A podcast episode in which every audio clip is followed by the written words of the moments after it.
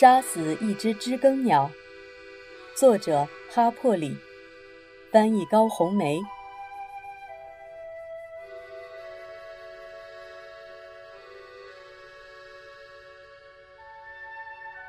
第十二章。杰姆十二岁了，他现在很难相处，情绪无常，暴躁易怒，他胃口大得吓人。而且一再叫我别烦他。我于是去咨询阿蒂克斯，他是不是肚子里有绦虫？阿蒂克斯说不是，杰姆是在长大，我对他要有耐心，尽量少去打扰他。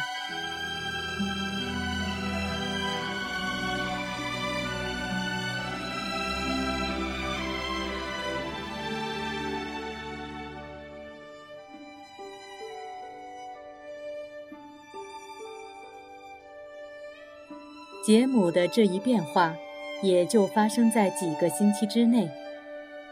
杜博斯太太尸骨未寒，杰姆当初也似乎很感激我陪他一起去给他念书。可是好像一夜之间，杰姆不知从哪儿学了一套古怪的价值观，而且还要把它强加在我身上。有好几次，他居然敢教训我该怎么做。一次吵架之后，杰姆吼道：“你也该有个女孩样了，要守规矩。”我一下哭了出来，逃去找卡波尼。别太生杰姆先生的气。他开口便说：“杰姆先生，是啊，他现在差不多该叫杰姆先生了。他没那么大。”我说。他就是欠揍，可惜我还太小。宝贝，卡波尼说：“杰姆先生要长大，我也没办法。他现在更愿意一个人待着，做些男孩们做的事。你要是觉得孤单，就来厨房好了。我们在这里有很多事可做。”那个夏天刚开始还不错，杰姆爱做什么就做什么。我暂时有卡波尼陪着，可以一直等到迪尔到来。卡波尼好像很喜欢看见我出现在厨房里。通过观察他，我也意识到，做个女孩还是需要一些技能的。可是暑假到了，迪尔还没来。我收到了他的一封信，还有一张照片。信中说他有了新爸爸。并附上了他的照片。他今年必须留在莫里迪恩，因为他们俩计划要造一条渔船。他爸爸和阿迪克斯一样是个律师，只是年轻的多。迪尔的新爸爸有一张很讨喜的面孔，我很高兴迪尔拥有了一个这样的爸爸。可是我却崩溃了。迪尔最后说他会永远爱我，不要担心。他一旦弄到足够的钱，就来找我结婚，所以请多写信。我有固定未婚夫这件事，也弥补不了迪尔不在的缺憾。我以前从未意识到这个，可夏天就是迪尔在鱼塘边抽烟丝，眼咕噜噜噜乱转，想着各种引诱怪人拉德利出来的复杂计划。夏天就是迪尔趁节目看不见的时候，迅速亲吻我一下，是我们有时感受到的对方对自己的渴望。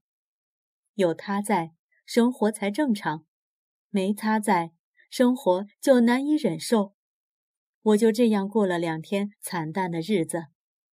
好像这些还不够，州立法委员会又在召开紧急会议，让阿迪克斯离开了我们两个星期。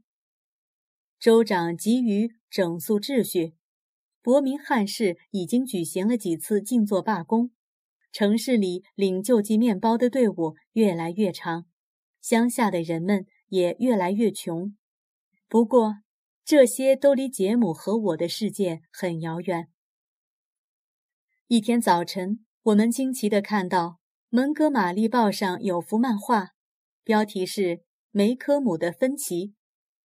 漫画上的阿迪克斯光着脚，穿着短裤，被拴在桌边。他正在一块写字板上奋力地写着什么。旁边有一些模样轻浮的女孩在对他喊：“哟呵！”这是一种赞扬。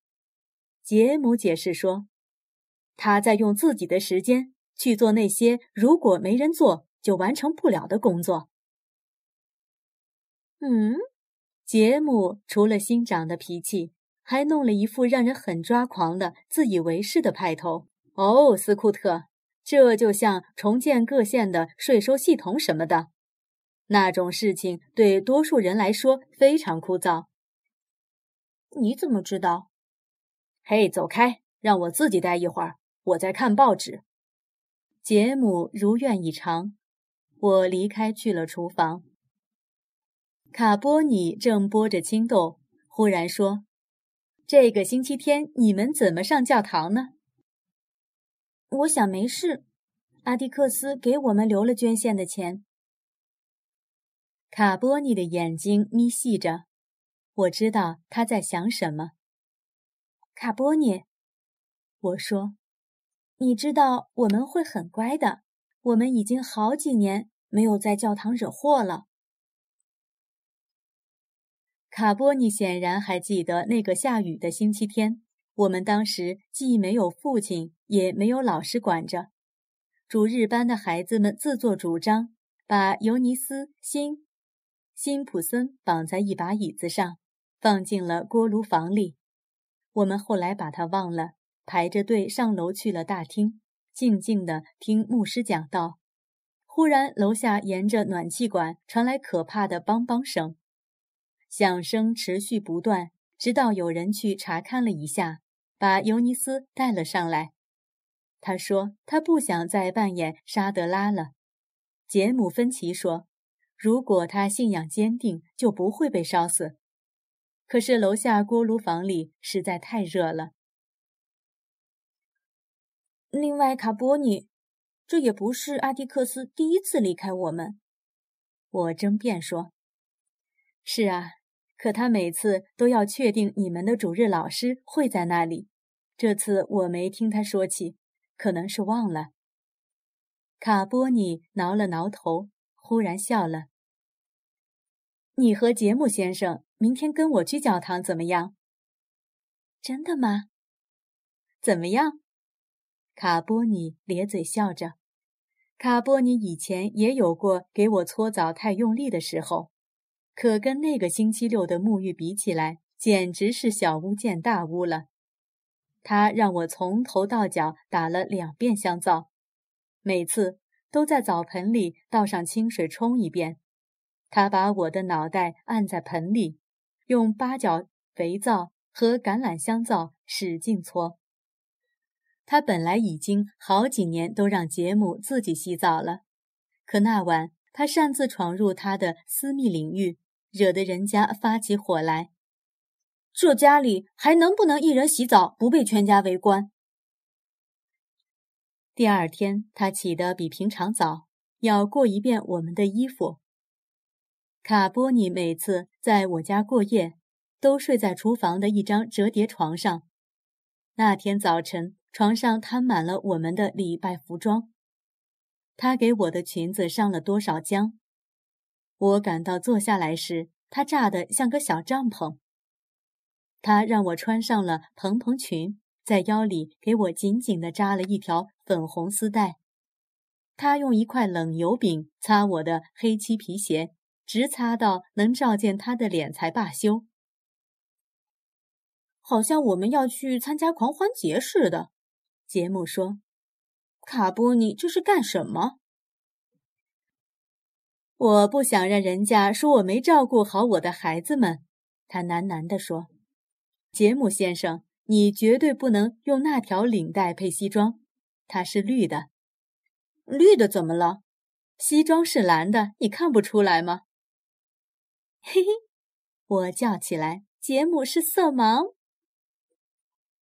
他气得脸通红。可是卡波尼说：“你俩都别闹了，今天。”我们去首买教堂，你们要面带微笑。首买非一寻道宗教堂坐落在正外南边的一个黑人区，位于老锯木厂车道的对面。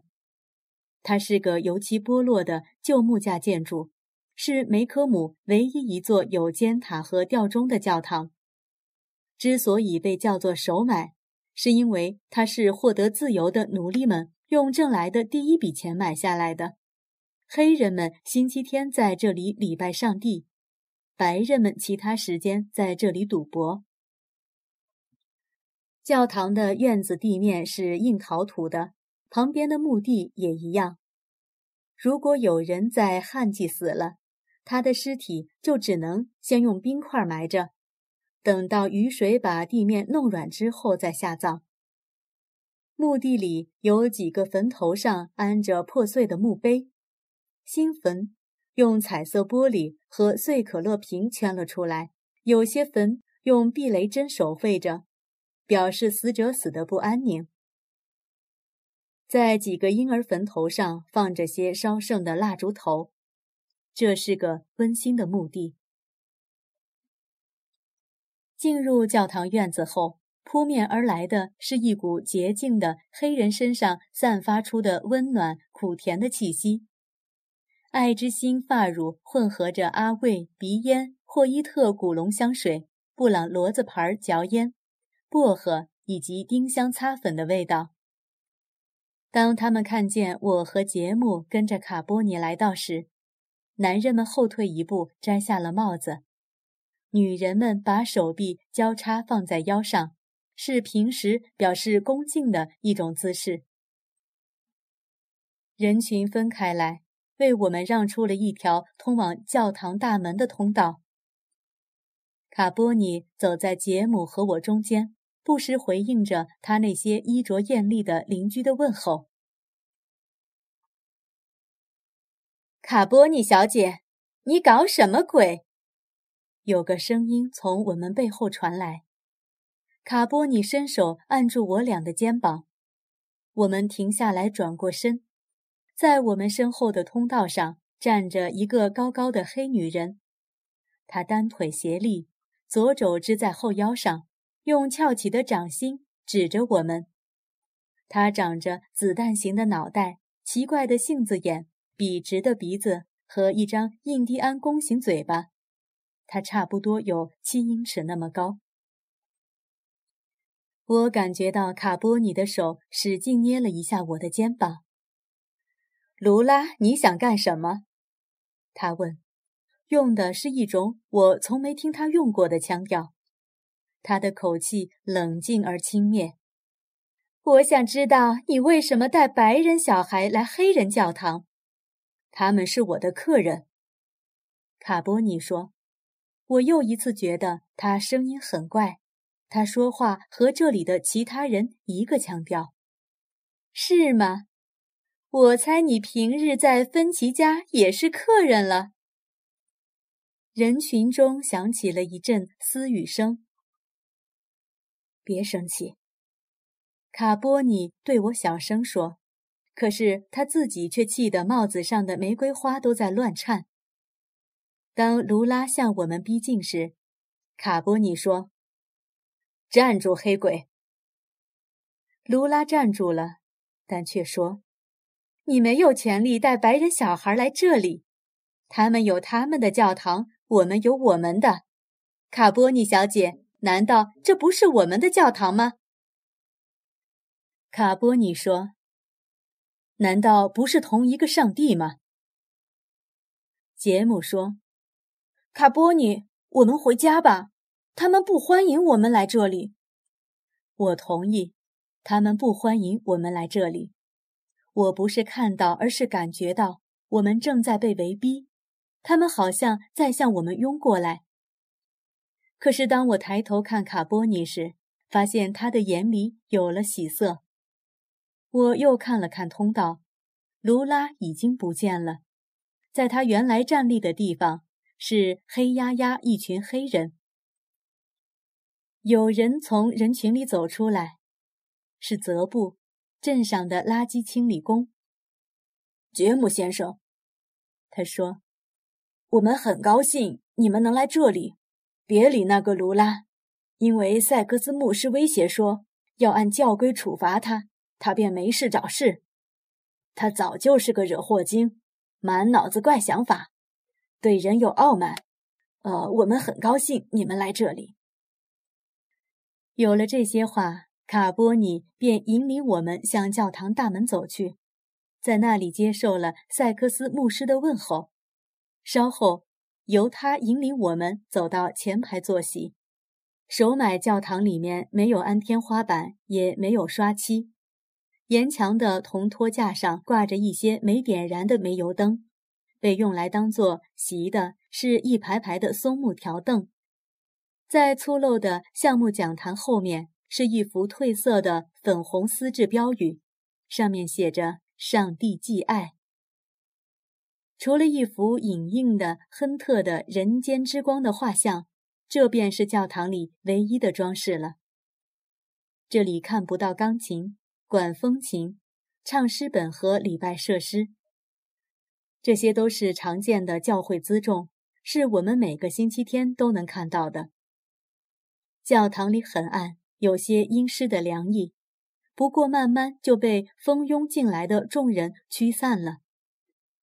在每个座位上都有一把廉价的硬纸扇，上面画着俗艳的克西玛尼花园。捐赠人是廷德尔五金公司。卡波尼示意杰姆和我走到坐席的最里面，然后他把自己安置在我俩中间。他在手提包里摸索了一番，拉出他的手帕，打开了包在手帕角上的一些零钱。他给了我一枚一角的硬币，又给了杰姆一枚一角的硬币。我们自己有，杰姆小声说：“你们留着。”卡波尼说：“你们是我的客人。”杰姆脸上显出犹豫不决的神色。在是否保留自己硬币的伦理问题上挣扎了一小会儿，不过他天生的礼貌占了上风，还是把自己的那枚硬币放回了口袋里。我也照做了，但没感到任何良心的不安。卡波尼，我小声问：“唱诗本在哪儿？”我们没有，他说。那怎么？嘘，他说：“塞克斯牧师正站在讲坛后面，等着听众安静下来。他是个矮胖结实的男人，黑西装、黑领结、白衬衫，一根金表链在从毛玻璃窗透进的光线中闪烁着。”他说：“兄弟姐妹们，我们今天特别高兴，来了两位客人，芬奇先生和芬奇小姐。”你们都知道他们的父亲。讲到之前，我要先念几个通知。塞克斯牧师在一沓纸中翻了翻，选了一张，把它举到一臂远的距离，念道：“下星期二，传道会在安妮特里根斯姐妹家开会，带上针线活。”他从另一张纸上念道：“你们都知道汤姆·鲁滨逊。”兄弟有了麻烦，他从小就是我们教会的忠实成员。今天收集起来的善款，还有以后三个星期的，都要送给他的妻子海伦，以帮助他补贴家用。我捅了捅节目。这个汤姆就是阿迪克斯替他变。嘘。我转向卡波尼，可是还没张嘴就被制止了。之后，我便把注意力集中于塞克斯牧师，他好像也在等着我安静下来。请乐长来引领我们唱第一首赞美诗。他说。泽布从坐席上站起来，沿着中间过道走到我们前面，停在那里，面朝着大家。他手里拿着一本用旧的唱诗本。打开说：“我们来唱第二百七十三首。”我再也忍不住了。我们没有唱诗本，怎么唱？卡波尼笑了。别说话，宝贝儿，他小声说。待会儿你就知道了。泽布清了清嗓子，念起来，声音像远处大炮的轰鸣声。乐土，乐土，在河之滨。非常神奇的，上百个声音同时念起了泽布念出的话语。最后一个音节被一声有力的哼唱收住之后。泽布紧随着念道：“芳香甜美，快乐永远。”歌声在我们四周再次响起，最后一个音还在空中缭绕时，泽布已经用下一句接上了：“信念唯一，渡一彼岸。”众人犹豫了一下，泽布又仔细重复了一遍，大家便唱起来了。泽布在合唱时合上了唱诗本，示意大家可以不用他的帮助自行唱下去。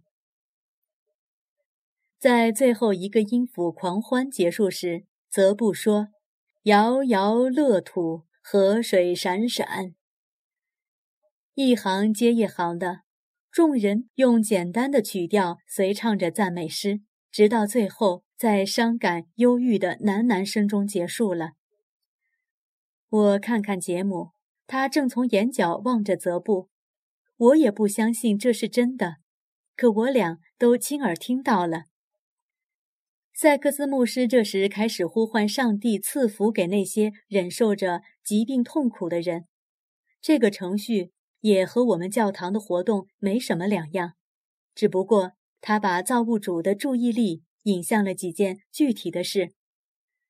他的布道是对罪恶的直接抨击，是对他身后墙上那条标语的严格阐述。他警告他的教徒们要抵制酒精、赌博和坏女人的诱惑。死酒贩子已经给黑人区惹了很多麻烦，但是女人更恶劣，又来了。就像在我自己教堂遇到的那样，我面对的还是女人不洁的教义。他好像已经占据了所有神职人员的头脑。杰姆和我每个星期天听的都是这样的布道，不过有一点例外：塞克斯牧师更自由地运用了他的讲坛，来表达他对某些人堕落行为的不满。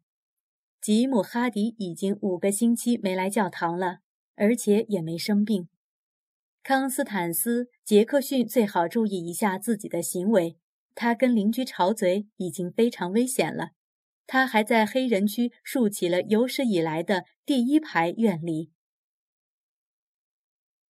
塞克斯牧师结束了他的布道，他站在讲坛前面的一张桌子旁，要求大家做晨奉。这对我和杰姆也是一项很奇怪的程序。一个接一个的，听众走上前去。在一个黑搪瓷咖啡罐里丢下五分或一角的硬币，杰姆和我也照做了。当我们的一角硬币当啷丢下去时，听到人们轻声说：“谢谢你，谢谢你。”让我们吃惊的是，塞克斯牧师把咖啡罐在桌上倒空，把硬币划拉到手里数了一遍，接着他直起身来说。这还不够，我们必须凑足十美元钱。众人骚动起来。你们都知道这钱是做什么用的？汤姆在蹲监狱，海伦不可能丢下孩子去干活。如果每个人再多捐一角钱，我们就够了。塞克斯牧师挥了挥手，对教堂后排的某个人喊道：“亚历克，关上门。”凑不够十元钱，谁也别想出去。卡波尼在他手提包里扒拉着，掏出了一只装硬币的破皮夹。当他把一枚崭新的两角五分硬币递给杰姆时，他小声说：“不要，卡波尼，我们自己有。”斯库特，把你那一角钱给我。教堂里开始闷热起来。我忽然明白。塞克斯牧师是有意要从他的教徒们身上争出这些钱来。扇子呼啦啦响了，脚在地上来回踏着，嚼烟草的人们烟瘾犯了，痛苦难耐。塞克斯牧师严厉的声音吓了我一跳。卡洛里查森，我还没见你上来过。一个穿卡基布裤子的瘦男人走上去，丢下了一枚硬币。众人发出喃喃的赞许声。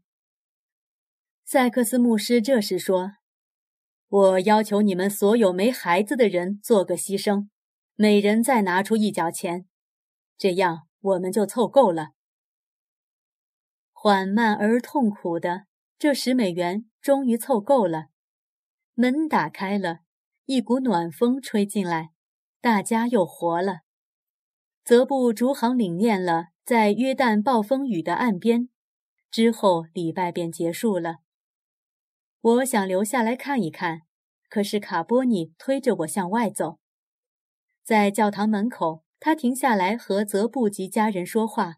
杰姆和我便同塞克斯牧师聊起来。我有一肚子的问题，可还是决定等着问卡波尼。我们特别高兴你们能来。塞克斯牧师说：“你们父亲是我们教会最好的朋友。”我的好奇心终于爆发了。你们为什么给汤姆·鲁滨逊的妻子捐款？你没听到我说吗？塞克斯牧师问。海伦有三个小孩，他不能出去工作。他为什么不能带上他们呢？我问。在大田里，黑人带小孩是常事。父母干活的时候，哪里有阴凉，就把他们放在哪里。小娃娃们常常坐在两排棉花下的阴影里。那些还不能坐起来的，就用袋子绑在他们母亲的背上，或者放在匀出来的棉花兜里。塞克斯牧师迟疑了一下，跟你说实话吧，琼路易斯小姐。海伦这些日子很难找到工作。等到采摘季节，我想林克迪斯先生会雇佣他的。为什么找不到？还没等他回答，我就感到卡波尼的手按在我肩上了。在他的压力下，我说：“谢谢您让我来。”杰姆也重复了一句，我们就上路回家了。卡波尼，我知道汤姆·鲁滨逊在蹲监狱，我也知道他做了什么很不好的事。可人们为什么不雇佣他的妻子呢？我问。卡波尼穿着深蓝纱裙，戴着帽子，走在我们两人中间。是因为人们传言汤姆做了那件事，他说，人们不想，呃，和这个家庭有任何牵连。卡波尼，他到底做了什么？卡波尼叹了口气。老鲍勃尤厄尔告他强奸了他女儿，把他抓起来关进了监狱。尤厄尔先生，我的记忆活跃起来。他和那些每年开学只来一天的尤厄尔家人有关系吗？嗯，阿蒂克斯说他们纯粹是无赖。我从没听阿蒂克斯这样说过谁。他说：“是的，他们是一家人。”嗯，如果所有梅科姆人都知道他们尤尔家是什么人，那人们就愿意雇佣海伦了。嗯，卡波尼，什么是强奸？这种事你得去问芬奇先生。他说。他能解释的比我好。你们都饿了吧？塞克斯牧师今天用的时间比较长，他平常不这么啰嗦的。他就像我们的牧师一样，杰姆说。不过你们为什么那样唱赞美诗？你是说逐行领念？他问。是这么个叫法吗？是，他叫逐行领念。从我记事起，他们就这么做。杰姆说：“他们若把一年的善款积攒起来，也许能买些唱诗本。卡波尼哈哈大笑。那也没有用，他说。他们都不识字。都不识字？我问。所有这些人？没错。卡波尼点点头。首买教会除了四个人，全都不识字。我是那四个人之一。卡波尼，你在哪儿上的学？杰姆问。哪里也没上过。让我想想，是谁教会我字母的？是莫迪小姐的姑姑，老比福德小姐。你有那么老吗？我比芬奇先生年纪还大。卡波尼咧嘴笑了。不过不晓得大多少。我们有次回忆小时候的事，想推算出我到底有多大。我只能记起比他早几年的事，所以我不会大太多。不过，你还得考虑到，男人没有女人记性好。卡波尼，你生日是哪天？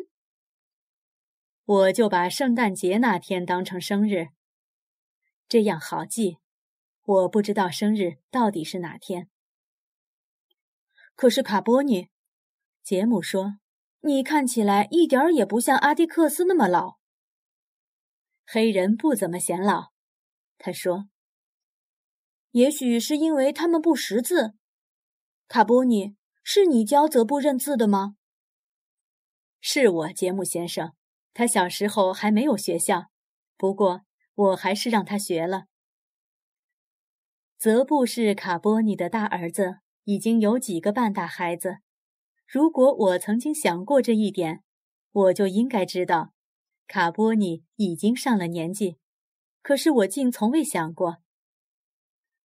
你也是从识字课本开始教他吗？就像我们一样？我问。不，我让他每天学一页圣经。我还有一本书是比福德小姐教我识字用的。你们恐怕猜不出我是从哪儿得到的。他说。我们不知道。卡波尼说：“你们爷爷送我的。”你是从芬奇园来的吗？杰姆问。你从没跟我们提起过，我当然是了，杰姆先生。我就是在比福德家和芬奇园之间长大的。我那时不是给芬奇家干活，就是给比福德家干活。你爸爸妈妈结婚的时候，我便搬到了梅科姆。卡波尼，那是本什么书？我问。布莱克斯通的《英国法释义》。杰姆非常震惊：“你是说你用那本书教泽布的？”“哦，是的，先生，杰姆先生。”卡波尼羞怯地用手掩住嘴。“他们是我仅有的两本书。”你爷爷说：“布莱克斯通先生写的英文很优美。”难怪你说话和其他人不一样。”杰姆说。“其他什么人？其他黑人，卡波尼。”你在教堂里却像他们一样说话。我从没想到，卡波尼原来过着朴实的双重生活。一想到他在我们的家庭之外还有另一种生活，我就觉得很新鲜。更不用说他还掌握着两种语言了。卡波尼，我问：“为什么你对嗯对你的人说黑鬼话？你明明知道那不标准。”这个啊，首先我是黑人，那也不等于你就得那样说话啊！你明明可以说得更好嘛。杰姆说。卡波尼推开帽子，挠了挠头，随后又仔细地把帽子压在耳朵上。这很难解释清楚，他说：“假如你和斯库特在家里说黑人话，那就很不合适，对不对？反过来。”如果我在教堂里和我的邻居们说白人话，那会怎样？他们会认为我在摆架子，傲的不把摩西放在眼里。可是卡波尼，你懂得更多。没有必要把你懂的所有东西都说出来，那很不淑女。再说，人们不喜欢他们身边有人比他们懂得更多，那会让他们很恼火。你说的再正确，也改变不了这些人，除非他们自己想学，否则一点办法也没有。你要么闭上嘴巴，要么就使用他们的语言。卡波尼，我什么时候能去看你吗？